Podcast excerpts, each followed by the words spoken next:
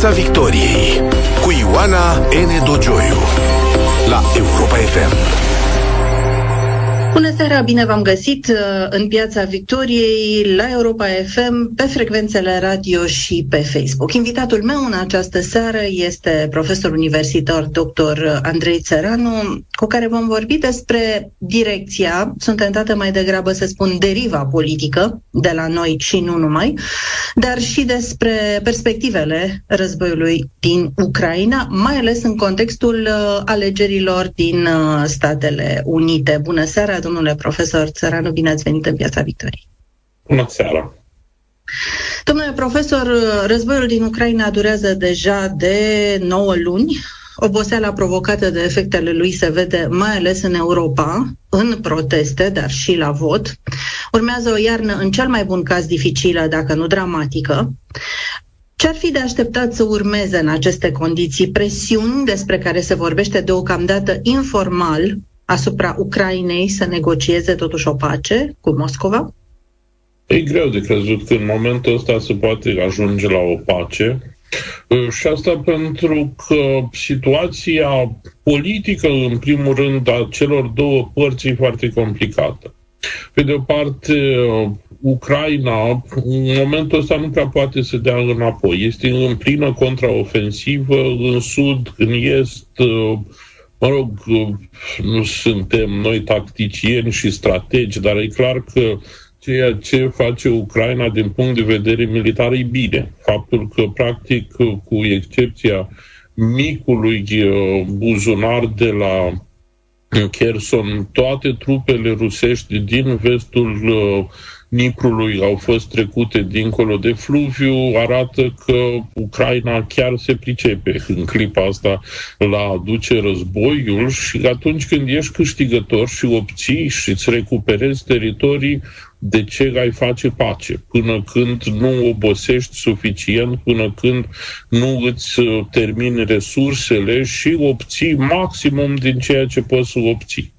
Pe de altă parte, Rusia se află într-un lose-lose situation. Dacă face pace în acest moment, Vladimir Putin practic nu mai are nicio șansă să candideze peste 2 ani uh, la alegerile prezidențiale pe care și le-a pregătit. Uh, probabil nu va rămâne nici până atunci. Iar uh, dacă va continua războiul, situația se va complica și mai mult până în primăvară, când se va fi împlinit un an de la începutul războiului și probabil nici asta nu îi va aduce cine știe ce puncte electorale.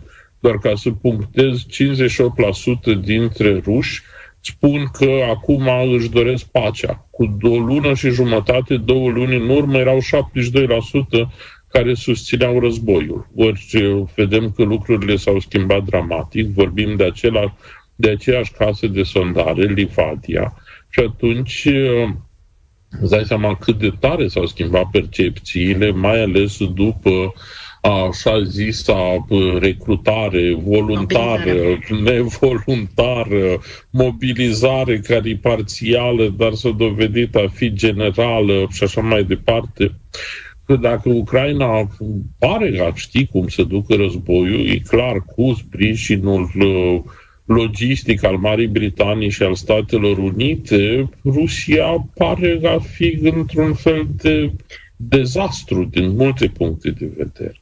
Exact aici um, ar putea fi cheia, domnule profesor Țăranu, în sprijin. Spuneați de ce s-ar opri Ucraina când este în ofensivă, când face bine ceea ce face, pentru că există o oboseală la nivelul Uniunii Europene, a țărilor europene, dar vedem că și în Statele Unite, într-o oarecare măsură, exact a celor care uh, oferă sprijinul logistic, care îi permite Ucrainei să facă ceea ce face bine.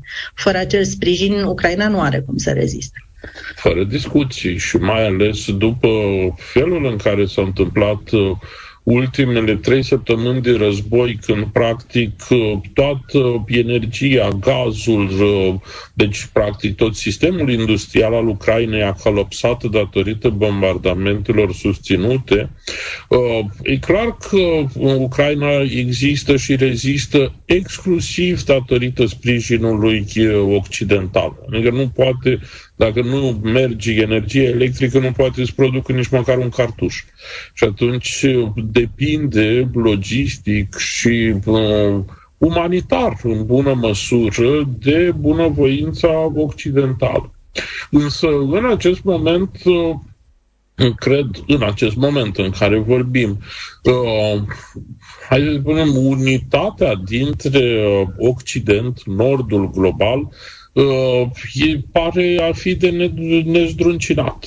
Pentru prima dată când, iată, Statele Unite, NATO și Uniunea Europeană joacă pe același picior. Adică noi nu avem de-a face cu fracturi foarte importante care să genereze tensiuni între cei trei actori. Da, l-am văzut pe Olaf Scholz ducându-se la Beijing și întâlnindu-se cu Xi Jinping.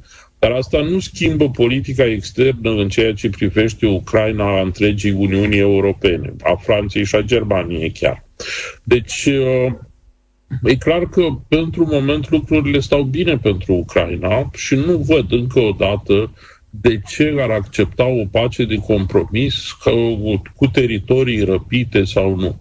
E de discutat dacă ar trebui sau nu să reocupe Crimea. E un teritoriu complicat, cu munți, cu uh, un teritoriu care e greu de, uh, în care e greu de luptat iarna. Uh, dar uh, în rest, nu mă repet, nu mă pricep la dimensiunea asta militară, dar nu cred că Ucraina în momentul ăsta ar trebui să ceară pace. În uh, Statele Unite, rezultatele midterm elections, uh, alegerile de la mijlocul mandatului, la ora la care vorbim, arată că valul roșu nu s-a produs, cel puțin nu la proporțiile sperate de republicani, care însă au obținut într-adevăr victorii importante. Se pare că Camera Reprezentanților va fi controlată de republicani, în vreme ce uh, democrații ar putea păstra uh, Senatul.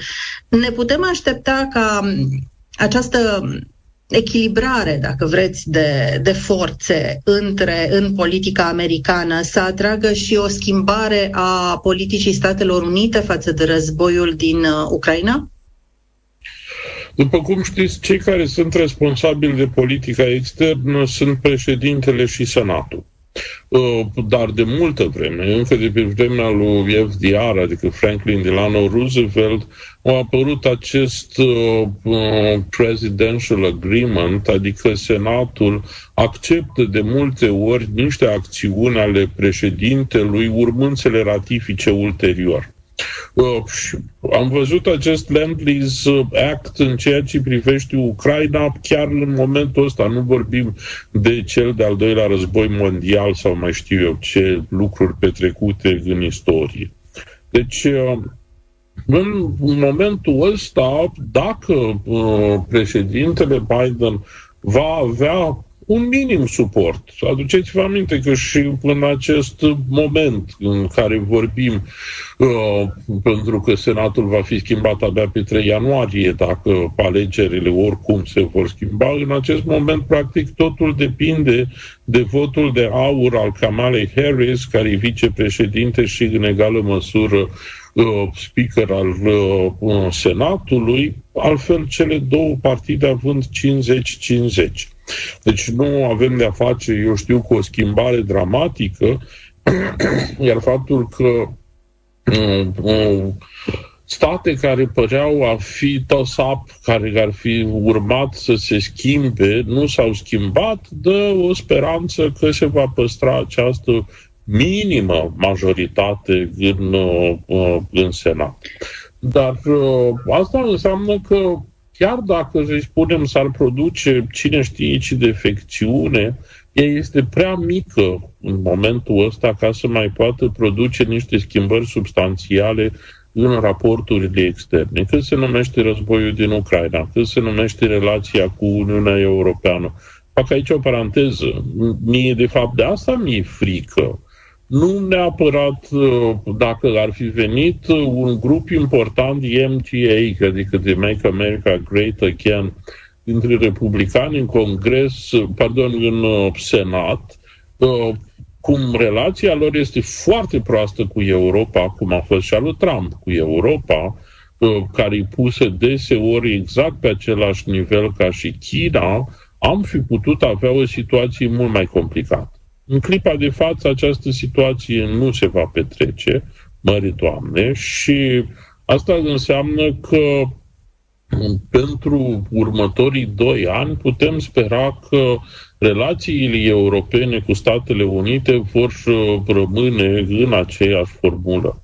Și deci și relația cu Ucraina. Uh, putem uh, împinge, să-i spunem așa, optimismul chiar un pic mai departe și să considerăm că acest rezultat sub propriile așteptări ale republicanilor uh, reprezintă un referendum pierdut de Donald Trump pentru că el însuși dorea să pună în această cheie midterm elections despre candidatura lui. Acum știți foarte bine, greu de crezut că Donald Trump uh, înțelege foarte multe lucruri. Părerea mea e că vineri sau cel târziu săptămâna viitoare își va anunța candidatura. Însă, cred că uh, GOP-ul, adică uh, Partidul Republican și structurile importante se vor distanța de, de Donald Trump mă rog, e o speranță. Dar uh, asta, ce vedem în momentul ăsta, vedem că dintre votanții, eu, repet, așa cum ați spus foarte bine, suntem într-un moment în care abia vedem, vedem primele rezultate, nu avem toată, toată harta completă, vedem că doar unul din trei uh, votanței republicanilor sunt în MTA, în MHA. Deci uh, asta înseamnă că încă GOP-ul, că încă Partidul Republican are puterea să-i spună nu lui Donald Trump. Înainte de alegeri uh, părea mult mai mare valul trumpist uh, și vedem că inclusiv în uh, state precum Georgia, care sunt sudiste, nu? State care aveau un număr mai mare de trampiști și anti-avort și fiind în Bible Belt și așa mai departe, s-au distanțat de Donald Trump. Ceea ce, iată, e o veste bună. Mai ales că... Dar încă, încă e greu de spus dacă Donald Trump nu-și va anunța intenția de a reveni la Casa Albă. A, la intenție, nu mă gândeam la intenție, mă refeream la proiecția șanselor. Uh, intenția, sigur, nici eu nu cred că uh, se pune problema ca Donald Trump să dea înapoi. N-a dat niciodată înapoi de la nimic după uh, știința mea, dar mă gândeam la faptul că republicanii au acum, domnule profesor Țăranu, pară a avea și un rising star, ca să zic așa, guvernatorul de Florida, reales un fanfar cu o majoritate zdrobitoare și în care mulți văd un potențial serios candidat al republicanilor, uh, nu numai în fața lui Trump, dar chiar la prezidențiale, într-o finală cu Joe Biden sau cine o fi. Sigur, aici lucrurile sunt foarte... Discutăm despre un viitor care e foarte incert pe câteva luni, dar apoi să discutăm pe ce o să se întâmple peste 2 ani, sau mă rog, un an și jumătate când o să înceapă primaries-urile și partidele vor începe să își desemneze candidații, să vadă care are mai multe șanse. Ați văzut că înșiși democrații se gândesc să îl schimbe pe Joe Biden și să nu mai propună pentru al doilea mandat și așa mai departe. Lucrurile sunt convins că se vor schimba puternic după aceste alegeri, fiecare dintre cele două partide refăcându-și în bună măsură calculele politicii electorale de cost-beneficiu și așa mai departe. Un singur lucru însă putem observa în acest moment în ceea ce privește midterm-urile și anume că sumele care se cheltuiesc pentru în campaniile electorale au crescut înspăimântător de mult. înspăimântător de mult.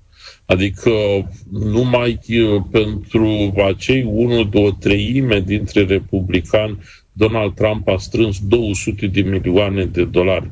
Toată această campanie a ajuns probabil la câteva, în jur de 5 miliarde de uh, dolari cheltuite de toate partidele. Încă nu avem cifrele complete. Ele sunt roughly așa puse de uh, diversi pe scenă.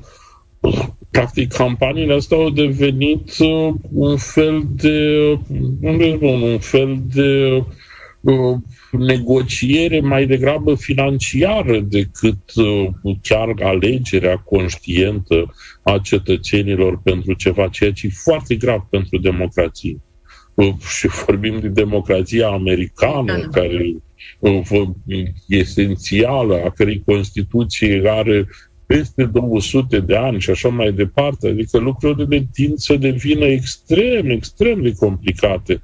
Uh, și de asta ar fi foarte bine să gândim ceea ce, vă aduceți aminte, au încercat la un moment dat diversi președinți americani, însuși Obama, să taie aceste legături dintre.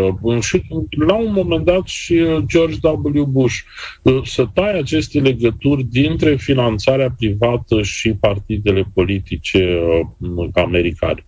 Iată, ca să facem puntea cu noi, deși noi suntem atât de uh, revoltați că ce sume mari primesc partidele din România și așa mai departe, până la urmă e mai bine. Oricât de mult sau puțin am dat partidelor din România, faptul că măcar formal, la suprafață, rupem legătura dintre uh, mediul privat și partidele politice, este un mare pas înainte. Mă rog, aș spune că poate creăm alte legături din bani publici, dar... Sigur, sigur. Asta am spus cu toate, cu toate, dar există, dacă ne uităm de la cealaltă parte, și aici trebuie să spunem, încă din 90, din nefericire, asta a fost, să-i spunem, un uh, accident pur românesc. Uh, noi am învățat democrație și Republica Moldova uh, am învățat democrație din America și nu din Europa. În timp ce în uh, Republica Cehă, după 1992, în Polonia, în special în Bulgaria, în Ungaria mai puțin, uh, veneau tot soiul de experți, cadre didactice, profesori din Europa Occidentală, Uh, în România, marea majoritate au venit din Statele Unite și noi am absorbit natural modele americane care în bună măsură sunt proprii pentru societatea noastră, membră a Uniunii Europene. Pentru că noi, noi așa, o viață uh, i-am noi, Părinții noștri o viață și bunicii au așteptat pe americani. Suntem în uh, Piața Victoriei alături de profesor universitar dr. Andrei Țăranu. Domnule profesor, să venim la noi, cum spuneați, să ne întoarcem la noi. Uh, un uh, recent sondaj Larix, realizat în perioada 29 septembrie-10 octombrie, pe un eșantion de 1001 persoane, cu eroare maximă admisă plus minus 3,1%, ne arată o scădere generalizată a încrederii în spațiul instituțional național. Toate instituțiile au pierdut procente semnificative, nu dramatice, dar semnificative, inclusiv armata, în condiții de război război la graniță, din fericire deocamdată doar acolo. Uh, cum, uh, cum explicați dumneavoastră această, acest, această situație? Sigur, dacă credităm acest sondaj... Uh... Da, așa, e foarte bine, foarte bine ați spus, pentru că în egală măsură acest sondaj arată o neîncredere a societății românești și în instituțiile și Uniunea Europeană în ansamblu, ceea ce nu prea vine să cred. Celelalte case de Uh, sondare din România arătau mai degrabă o creștere a uh, a apropierii, a interesului pentru Europa, în timp ce acest sondaj uh, dă mai degrabă o scădere. Larixul este mai nuanțat, prezintă o scădere a încrederii în instituții europene, dar da. cote foarte ridicate în continuare de pro-euroatlantism. Europenism, da. Europenism, euroatlantism, 78% pro-Uniunea da. Europeană, dar cu o încredere scăzută în instituții. Ceea ce da, de asta... nu mi se pare chiar nejustificat complicat până la urmă. Doar că ar trebui, dacă chiar uh, îi să, uh, să ducem raționamentul până la capăt, pe cine întrebi. Adică noi discuții despre instituțiile europene, despre politica europeană, despre, în afară, povestea cu Schengenul, care ne privea pe noi direct, noi, noi, nu dumneavoastră sau eu, dar marea majoritate a cetățenilor Uniunii Europene sunt aproape analfabeți în politica europeană. Da, și spuneam că nu e de mirare. Doamne ferește, nu-i vina lor absolut deloc este vina noastră, în primul rând, că nu știm cum să aducem politica europeană și instituțiile europene mai aproape de ei. Deci, uh, din punctul ăsta de vedere, atunci când întreb despre ce roci sunt pe lună, sigur că vei primi niște răspunsuri destul de ambigue, dar să ne întoarcem. Încrederea în instituțiile românești a scăzut și continuă să scadă de foarte multă vreme. Este exact ca acea nu știu, uh, ca acea linie cum, în ce direcție credeți că se îndreaptă România. Și permanent ea se îndreaptă într-o direcție proastă și dacă ar fi de când se îndreaptă ea în direcția aia proastă, ar fi trebuit să ajungem ca Somalia sau mai știu eu ce s-a ieșuat de prin, de prin continentul african. Deci aici lucrurile le-aș mai nuanța. Avem, sigur, o încredere scăzută în armată, mai scăzută în armată, pe fondul războiului, evident. Pentru că e prima dată când s-a pus întrebarea armata noastră ar putea să ne apere și marea majoritate a specialiștilor au spus că nu. Și atunci, evident, cetățeanul pus în fața unei asemenea realități va reacționa uh, la această realitate, aflând că, de fapt, avem o armată care trebuie să fie mai degrabă, eu știu, suport pentru aliații noștri NATO și nici într-un caz o armată care singură să poată supraviețui în cazul unui conflict. În ceea ce privește celelalte instituții, la fel ca și în cazul instituțiilor europene, ele s-au modificat foarte tare în ultimii 2-3 ani, odată cu pandemia. Pentru că a dispărut, dacă vreți, responsabilitatea și responsabilizarea foarte clară a actanților și a instituțiilor politice. Când președintele a devenit, uh, eu știu, ministru al sănătății și în egală măsură ministru de interne, când ministrul de interne a cauționat uh, directivele medicale prin doctorul Arafat, când uh, foarte multe instituții n-au mai părut a fi instituțiile pentru care erau destinate, ambiguitatea lor, evident, a condus la, uh, la uh, scăderea încrederii.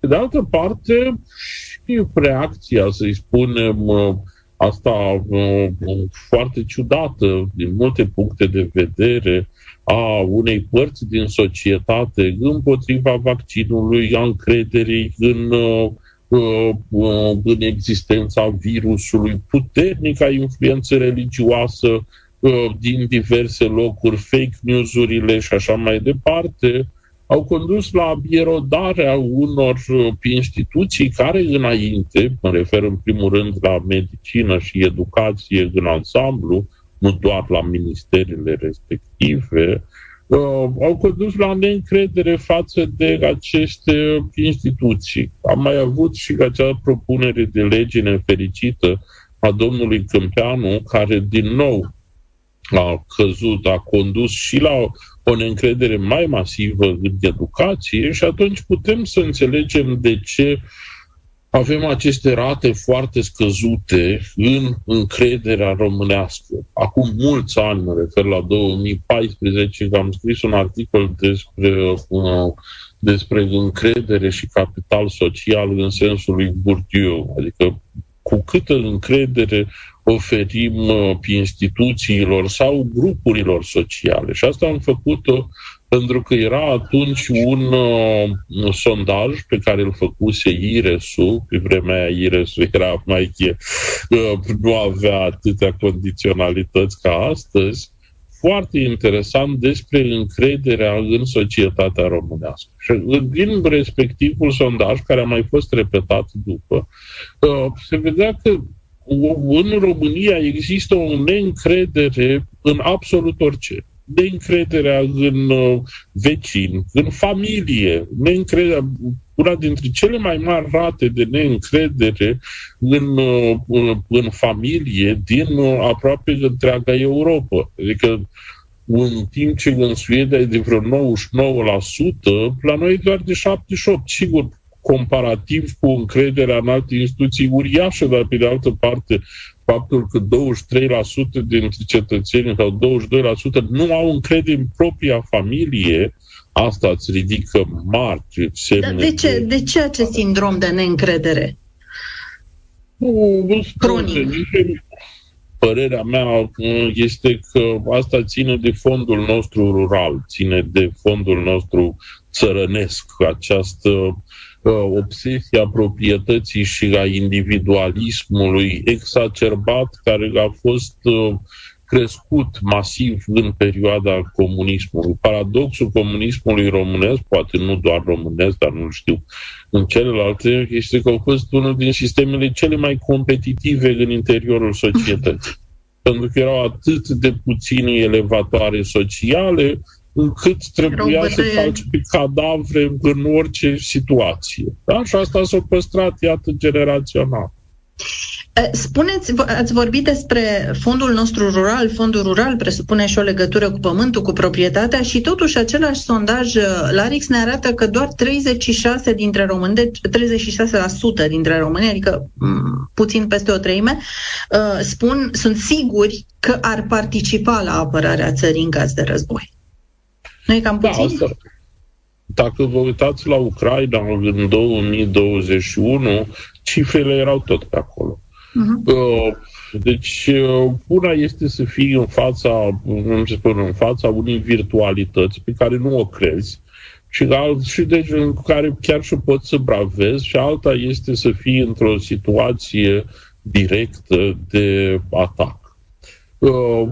Uh, Sigur însă că asta puteți să o relați de toate celelalte neîncrederi de care vorbeam înainte. Din nefericire, după 1990 în România, sindromul urii de sine, care exista și în perioada interbelică, s-a dezvoltat puternic în perioada comunistă și care se traduce simplu, ca la noi la nimeni. Numai în România se putea așa ceva, etc., etc., acest autodispreț uh, care devine, repet, sindrom, uh, se manifestă în continuare. Adică sunt o mulțime de persoane care spun ce am eu de apărat în România.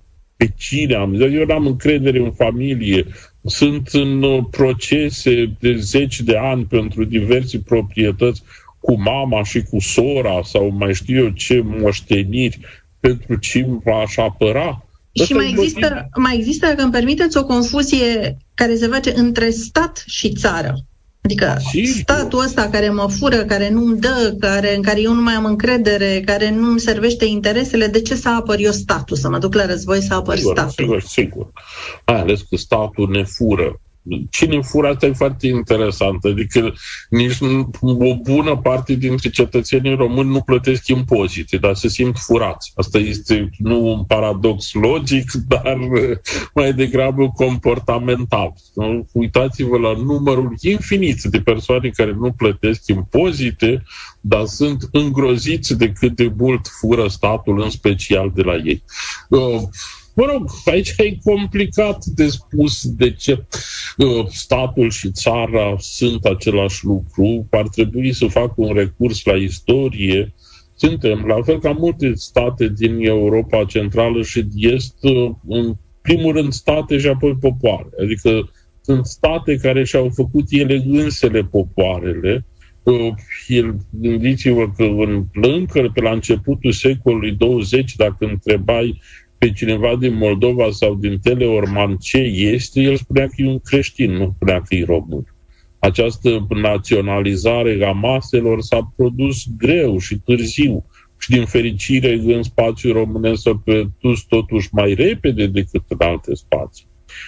Așa că până aici ar trebui privit cu un grano salis de ce se fac aceste confuzii, pentru că mai ales în perioada comunistă și postcomunistă, naționalismul n-a făcut niciodată apel la stat. Totdeauna a făcut apel la patrie, țară, națiune, popor, adică niște concepte foarte vagi și non-instituționale. Da. Și acum ne raportăm la stat. Pentru uh, minutele rămase vă propun o aterizare în uh, realitatea cât se poate de concretă. Uh, avem o coaliție practic fără opoziție, care uh, funcționează târâși grăpiși cu mari tensiuni pe temele cele mai importante, uh, prețurile în energie și uh, chestiunea pensiilor. Uh, credeți că va ține această coaliție, coaliție până la alegerile la termen? Uh, se invocă din ce în ce mai mult nu oficial, dar în spatele ușilor și în discuții informale uh, alegerile anticipate și pentru una și pentru alta dintre cele două formațiuni referim la PSD și PNL, alegerile anticipate care reprezintă un avantaj. În primul rând că ar rupe anul 2024 un an complet electoral. Da? Și atunci, mutând în 2023 alegerile generale, ar schimba puțin peisajul din 2024 într-o formulă pe care însă niciuna dintre aceste partide nu o poate controla în realitate. Pentru că până acum alegerile locale determinau alegerile generale. Acum ar fi pentru prima dată când alegerile generale ar fi înaintea celor locale și le-ar determina întrucâtva. Uh, aia vin alegerile europarlamentare și prezidențiale, care de fapt pentru partide nu sunt atât de importante, cât mai degrabă sunt pentru noi simbolic.